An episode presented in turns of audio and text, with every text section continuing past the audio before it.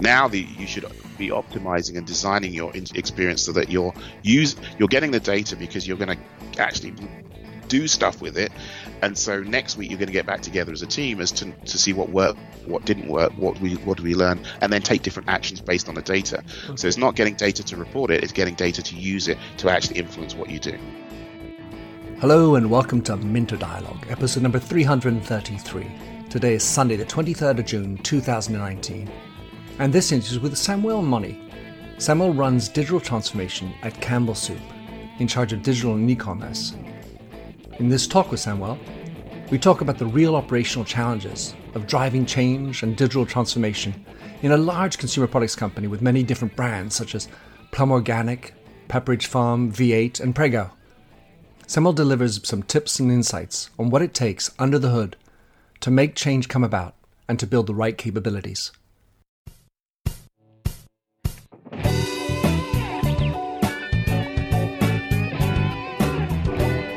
Welcome to the Minter Dialogue podcast, where we discuss branding and all things digital.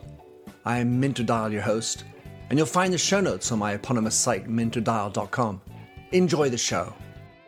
Samuel Monnie, great to have you on the show. Uh, we connected through a mutual friend and podcaster, and uh, and then I got to find out about your story living in Philadelphia with something of a British accent um, which sounded so familiar to me um, since I have a Philadelphia past and possible links to England. Um, so you are uh, running digital transformation at Campbell Soup. In your own words, how do you describe yourself, Samuel? Thanks for having me on. Yeah, I've been in the Philly area for the last four and a half years, in the US around just over 10 years now. I'm a born and bred Brit, so I still have the challenge of translating elevators and lifts and hmm. boots and trunks and all those types of thing. And my wife does nudge me every so often and say, You're becoming more American because to be understood with language, you, you often change without realizing subconsciously. And then when I come back to the UK, I do get my friends who do rib me when I say the the wrong verse, verse version of the of things. I, they think they think in the UK to say spanner in the works, whereas in the US it's wrench in the works. So those types of things, it's kind of hard to keep it all straight.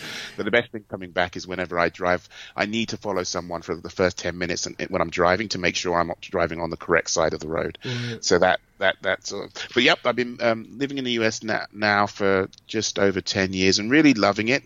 Kind of a, one of these people who, annoying people who claims to be a global citizen because I left the UK almost 15 years ago. So spent a couple of years in Switzerland working in a global role for the um, Gillette and P&G brands, and then spent three years, just over three years in Germany actually, working on the Braun, the Braun appliances brand, and arrived in Germany just before that 2000 and what was it 2000 and uh, 2000 was it 12 World Cup? When was the World Cup out there? My my my mind is um, it's not working on it. But just before the World Cup in Germany, and that was just an awesome awesome time. And so, been a bit of a global citizen, and really the work I do now in digital transformation has been a bit of a journey as a marketer over time. I've always been curious and sort of poking around what's next and what's happening. I remember when you know social media was just bubbling up and trying to figure all that out and getting involved in Second Life and all these things that were the new things in marketing. And so I, I kind of wear a more of a marketing centric digital transformation hat where modern marketing is what the aim and ambition is, and the effort is how are we going to get to a place where we can engage with consumers and delight them, but leverage the technology, the platforms, the processes in order to do that. But my, my, I think my super skill, my special focus area is really less about the stuff and the tech and more about the people. And Sound, for me, sounds good. So tell us, um, how did you get to the States then from Germany before you got to this role in Campbell in, in Philadelphia? My beautiful wife. So I met my wife was actually living overseas. So we were we were doing we had a, um, an international um, relationship. So when when people tell tell their long distance travel stories, I always kind of usurp them with my yeah. Well, actually, I was living in um, you know Frankfurt or Geneva at the time, and my wife was in Midwest Wisconsin. So long distance was about eight hours on the flight. Well, at least And there's Skype in between, right? Well, no, Or not at the time. So this is so this actually I think before the before this we were talking about the value of technology. This is a time when we used to basically landline to or or cell phone each other at times of the day that could work. So with the advent of Insta and Twitter and Skype and all these things, you know, the world has changed so dramatically that distance isn't really an excuse to not stay connected, stay up to date, and stay in time. And with the with for me, the thing I find most um, hilarious about how we communicate is, you know, if we wanted to communicate what's for dinner or what we're going to have or what we need, we're often sending pictures to each other. So hmm. especially in grocery stores, it's it's brilliant. It's now impossible to not buy the right thing or not get the right brand. Right. So you guys are international Instagram couple. Yeah, so we're, we're now, you know, we're about now. My wife's American, so that's the whole linkage of how how it got, how it got me here. She's from the Midwest, but we now live in Philly, and um, we met on a business trip, and you know, started dating internationally, and the, the rest is history. But I, I'm really, um, I've always worked for American companies, so um, in my earlier in my career, so it was fascinating to kind of end up being in the US and then seeing the world from the US lens and all the things that you know, US is a melting pot, but also some of the the, the, the disconnects or the um, divergences from having been in Germany or having been in um, in other cultures. And I think the biggest one, just I think maybe from the folks on the call, is uh, on the podcast rather, is the the fact that the the growth of the the discounters, the Aldi's and Lidl's in the US, has been a huge shift and change in terms of the consumers have responded to it, but also the brands and the retailers are, you know, are struggling to compete. Whereas being a Brit, I kind of grew up as a marketer with Aldi and Lidl, and then I lived in Germany, which is their home home Sure. market over for three years. So for me, it's a fascinating how the how um, you know innovation or change slowly comes across, but when it does, it, it's a it's a major disruption. Okay, so let's start with Campbell soup. For those of us who don't know so well Campbell, um, of course, it's got a very recognizable name. But tell us more about the size of the company, the types of brands you're running, and uh, how much of your business is outside of the North America. Yeah, so Campbell's uh, Campbell's Soup Company uh, is uh, eight eight and a half billion dollar um, organization, and it's got brands that um, internationally I think some uh, people know. So the Campbell Soup brand is probably the one it's most famous for, and it has brands in sort of what we de- describe as meals and beverages category. So it'd be Prego um, pasta sauce. There's a Swanson broth brand. There's also um, some beverage brands, V8. Um, V8 Juice is, is another brand that we have, and the Plum Organics, which is an organic baby food brand. And then on the snack side, there's a wealth of brands from the, under the name of Pepperidge Farm, Farmhouse. Um, there is Goldfish, which is a cracker um, product, Sure. and um, a, a lot of Milano's, which is a cookie. And then for the, I think for both sides of the pond, the brand Kettle Chips is actually owned by Campbell as well. So I'm a huge Kettle Chips fan um, on both sides of the pond. I had a Um, bunch of Milanos on the plane over. um, so listen, you are in charge. You're the director of digital transformation at Campbell Soup, and so tell us what what does that mean to be the director of digital transformation, and how do, how do you occupy the terrain? So the focus areas, uh, there, there are uh, sort of four or, f- or five or six areas, but ultimately, it's to drive our a modern marketing capability. So it's thinking about it from the digital marketing perspective, and creating modern marketers by driving people capabilities is kind of a, a huge priority. Certainly on my plate, there's some other priorities. Driving our um, owned properties, improved outcomes from them, and improving our measurement and the, the, the mindset and spirit of constant optimization. Um, linking our technology roadmap to what our, our needs are as a business as well. So making sure it's fit for purpose. And uh, the other key focus for me right now is really embedding the consumer journey thinking throughout our efforts and our works and to ensure that the consumer experiences are we do like consumers, but really taking that consumer lens, which is easier said than done. And so the technology for, for me and for a lot of us is really an enabler to do that. So you have your multitude, I won't even get into the jargon, multitude of different platforms, be it your data, be it your, um, your media, be it your assets, be it your information. Um, and how do you pull, pull that all together so you can act in real time, you can optimize, and you can test and learn, and So you and, got and, so and make got, that happen. you got so many things you're taking care of. Which, I mean, how do you go about addressing that? So it's it's picking priorities and going after it. I think that for me, the biggest one front of mind, uh, punching me in the face right now, is this consumer journey thinking and embedding that throughout everything we do, and really focusing on what does the consumer want, how well do we understand them, what's the mindset that they're in, and then ensuring that what we do is really dr- driven by how they're thinking, feeling in that moment and then designing solutions, designing products and services, and designing communication for them. We're kind of starting more on here's what we have, let's improve our communication. The evolution is to actually be using that data as our driver of innovation, new products, new initiatives, new programs. And so building up that muscle is, I think, the biggest challenge we have and a lot of organizations have because it's shifting a way of, it's shifting our way of working, shifting our way of working really to, to be ready and receptive to what's, what's happening, what we see. And that data now is what we should use to then decide what we're going to do next. And so pivoting, I think for me, the, the analogy I, I, would use, you know, again, I'm thinking more to like the, the work of marketers is in the, often you're pulling data to report out in a deck in two, two weeks time. Now the, you should be optimizing and designing your experience so that you're use, you're getting the data because you're going to actually do stuff with it.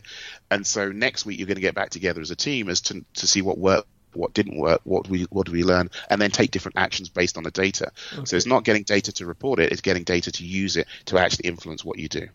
With so many different players that you must be involved with, starting with your Aldi's and Walmart's and, and the distribution through to the sales teams and marketing, legal, and so on.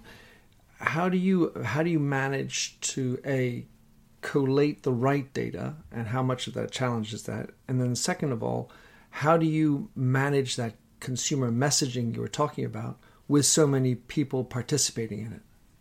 This is, uh, you know, I, I wish I, I had all the answers.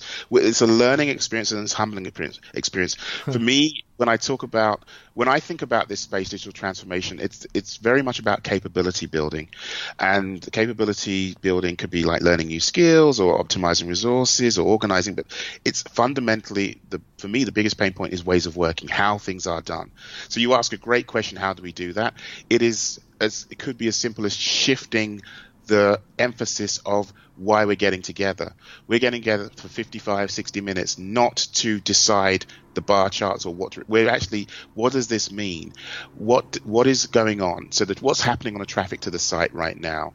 Do we know that the get, the buy now is work? How, how is the, how is the page working for us? What's, what parts of the, what content's working best for us? Are we serving that content back up to consumers? How fast uh, is our page loading? How much faster do we does it need to be before we start losing people? How many people are we losing? Where do they go next? So all of a sudden, you, you're you, if you have an owned experience, you are immersing in that so much that it's not the specialist job only to know how to do that. It's not just the search person. You've got the search person, you've got the media person, you've got the marketing technology person, you've got the marketing person, You'd have the legal.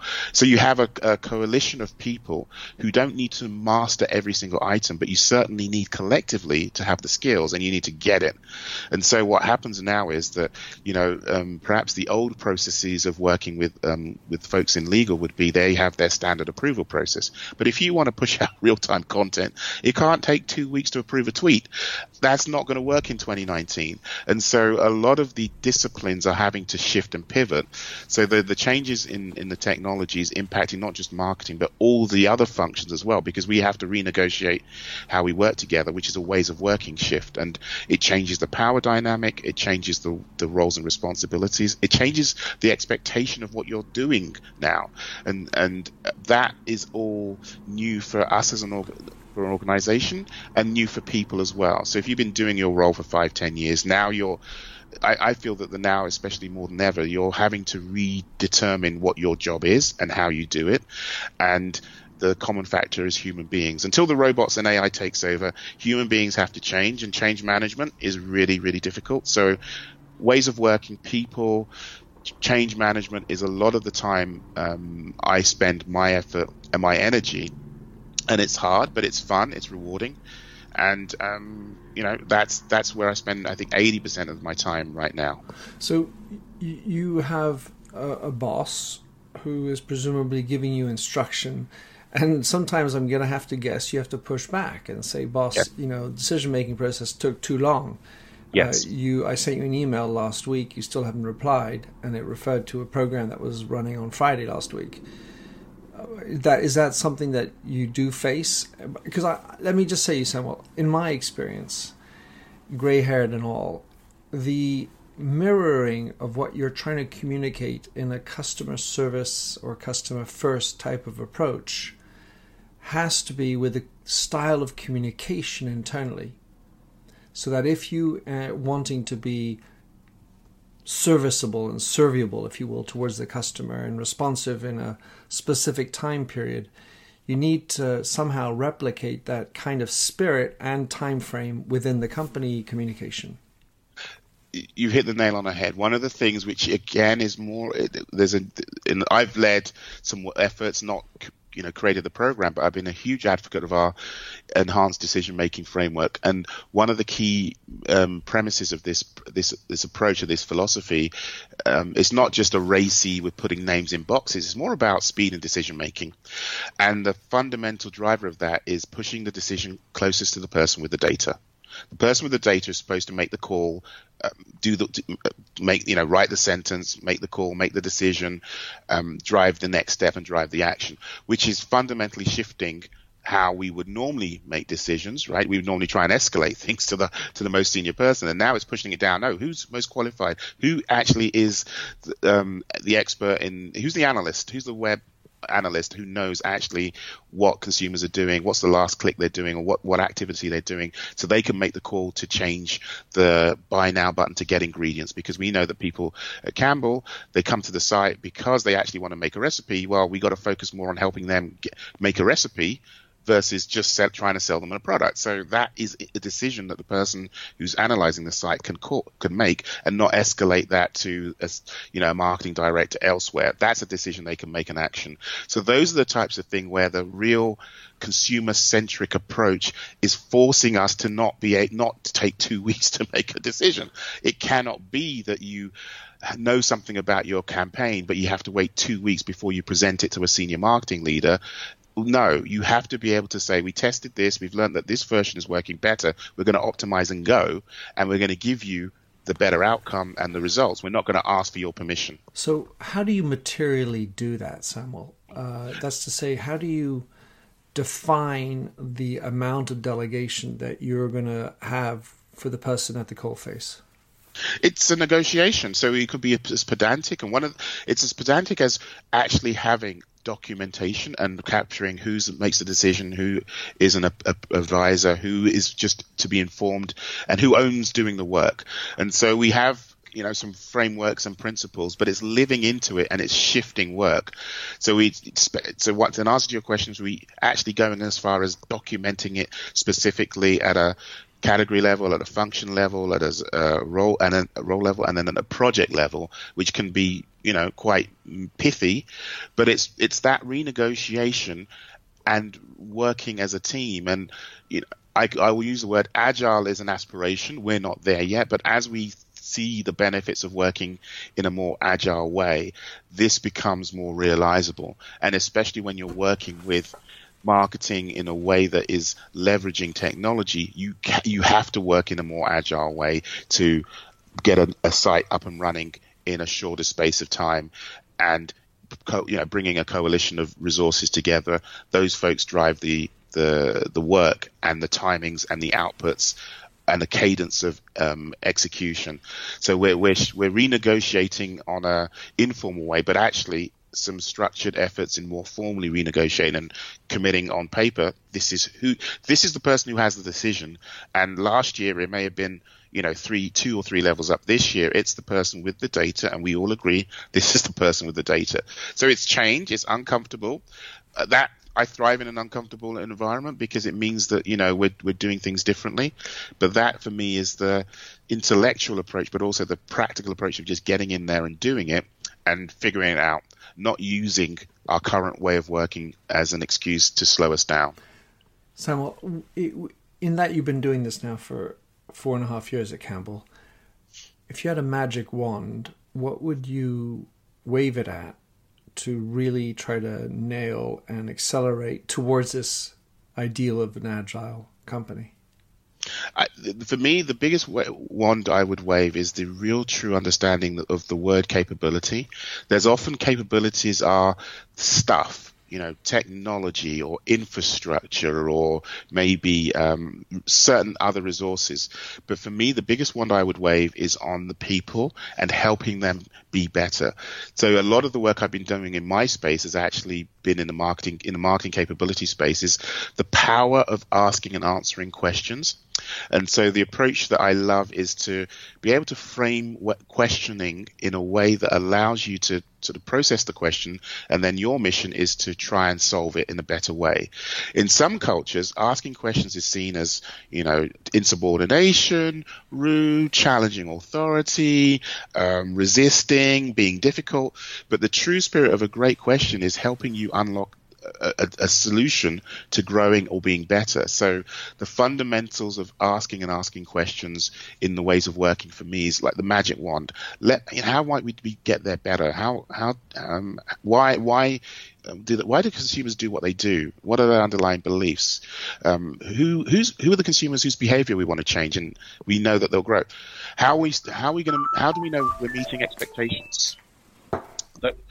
those are the kind of questions that for me prompt our ability to get better. Sorry about that. So, um, you also on your uh, LinkedIn profile, you talk about your desire to make remarkable learning experiences, a growth mindset.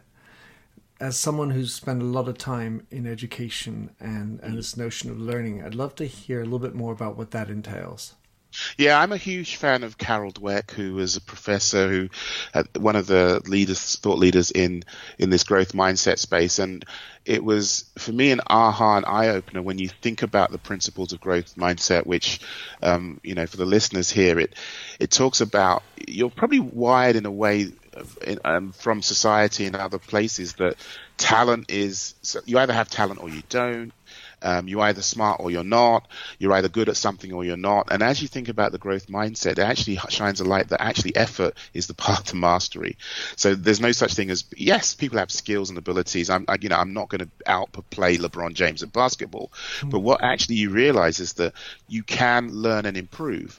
And so if you can accept the effort is the is the work that you need to do to improve, then you're less vested on being smart or not. You're more willing to, well, if I don't know something, growth mindset says, well, let me ask. If if, if I'm if I ask a question, then I'm smarter because I'll find out the answer, and everyone else is smarter because they'll hear it. But if I'm if I'm the type of person, I, I should know this, I should get this, I should I should be able to do this. That's a constraint and restricting. So you you know you learn from your failures. You you you you um, can learn from other people's successes. So someone else does well is not a threat to you.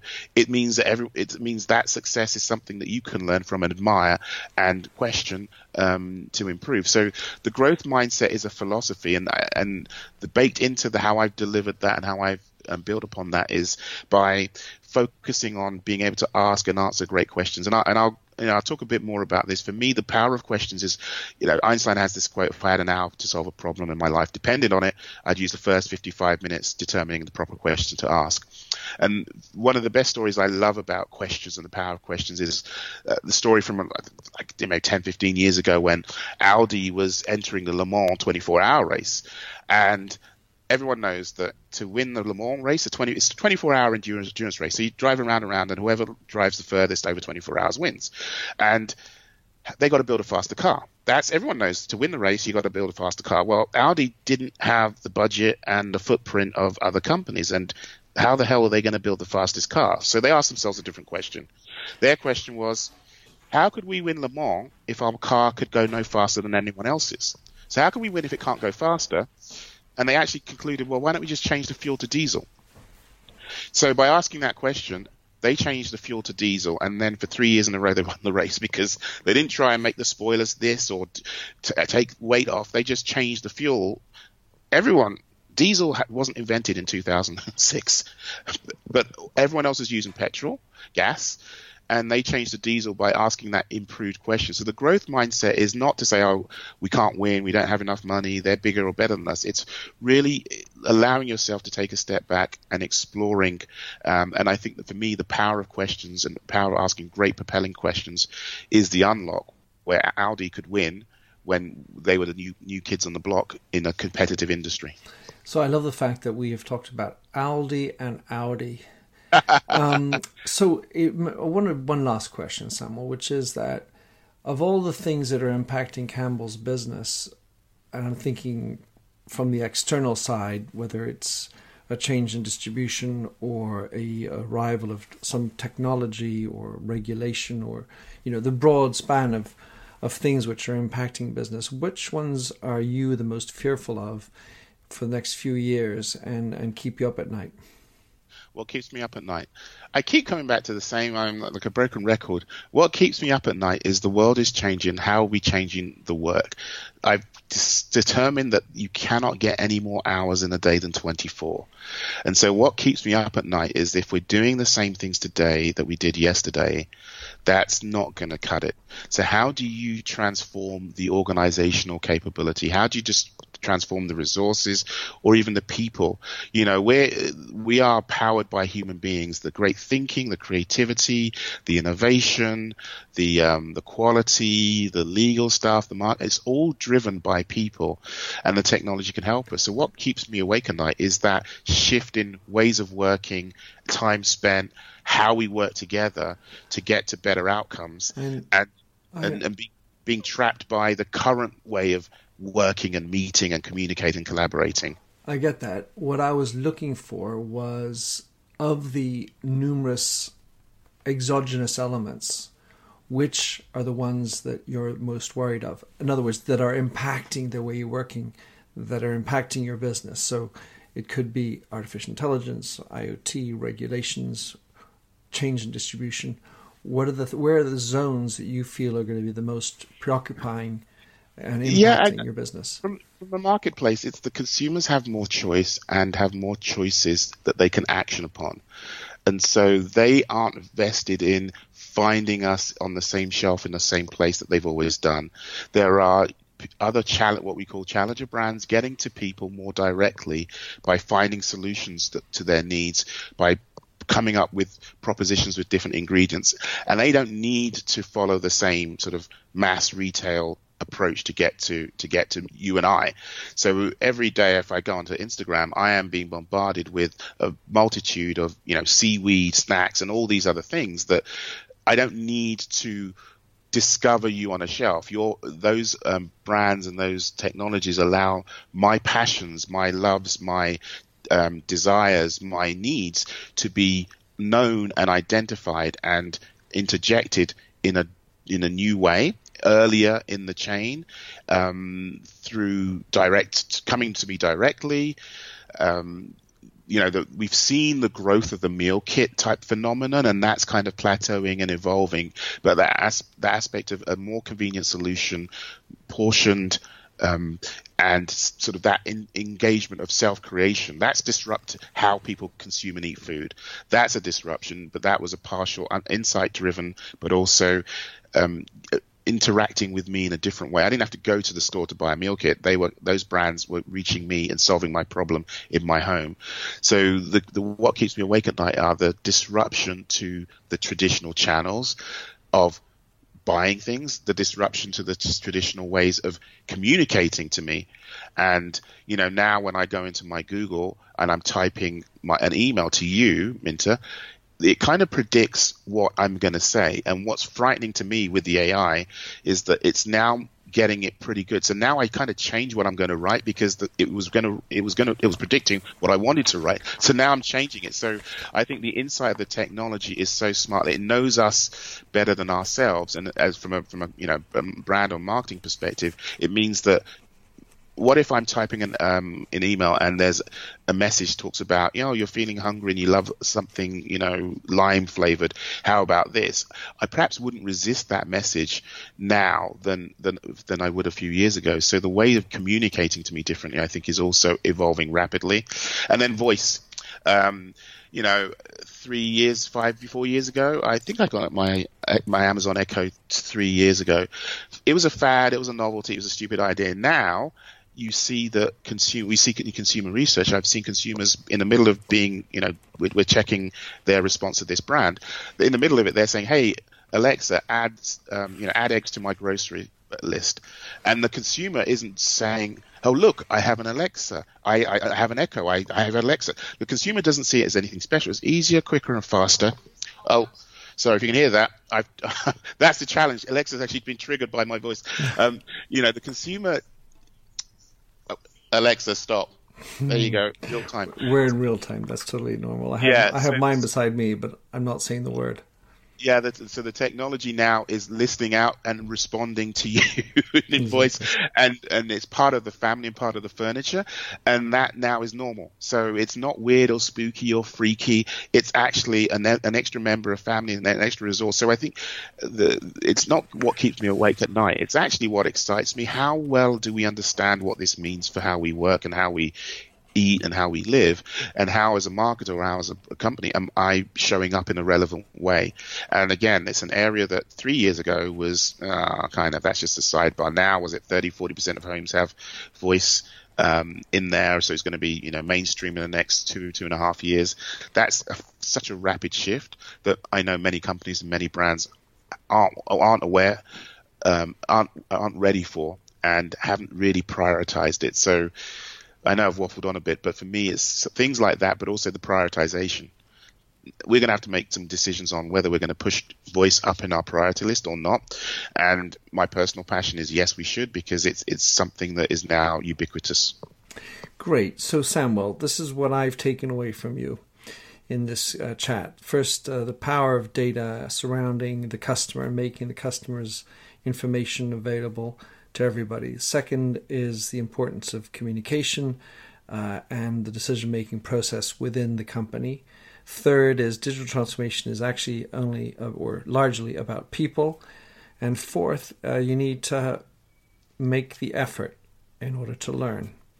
So those were my takeaways. Great to have you on the show, Samuel. Tell us how can uh, someone track you down, listen to what you're up to, or or connect with you as you prefer. Yeah, the best way to get hold of me is on Twitter. So at Samuel Monnie, I'm pontificating and engaging and sharing and resharing inf- information and in- things that catch my eye through there. And the other best platform is on LinkedIn. So again, my name's Samuel Monnie. You'll find me there, sharing articles, inspiration, talking a lot of things, marketing, technology, and especially capability building. How we are all going to get better at what we do, be it in the field of marketing or other areas. Spectacular. Samuel, good luck with everything. Enjoy the summer and uh, continued success at Campbell Soup. Thank you so much. Thanks for having me. Thanks for having listened to this recording of the Minter Dialogue Show. You'll find the show notes and other blog posts on minterdial.com. If you enjoyed the show, please head over to iTunes to give a rating and review. And to finish, here's a song I wrote with Stephanie Singer, A Convinced Man.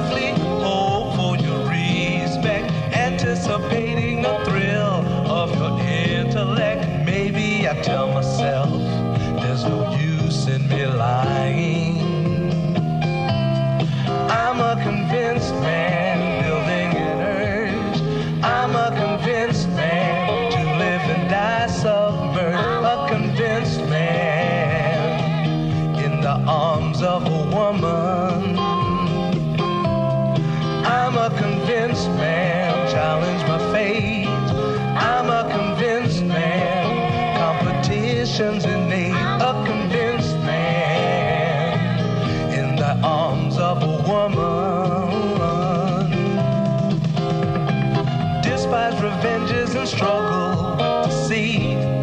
Live for the challenge so life's not incomplete. What's wrong with challenge? I know soon we all die. I like the feel of a stranger tucked around me, precipitating the danger to feel free. Trust in my reason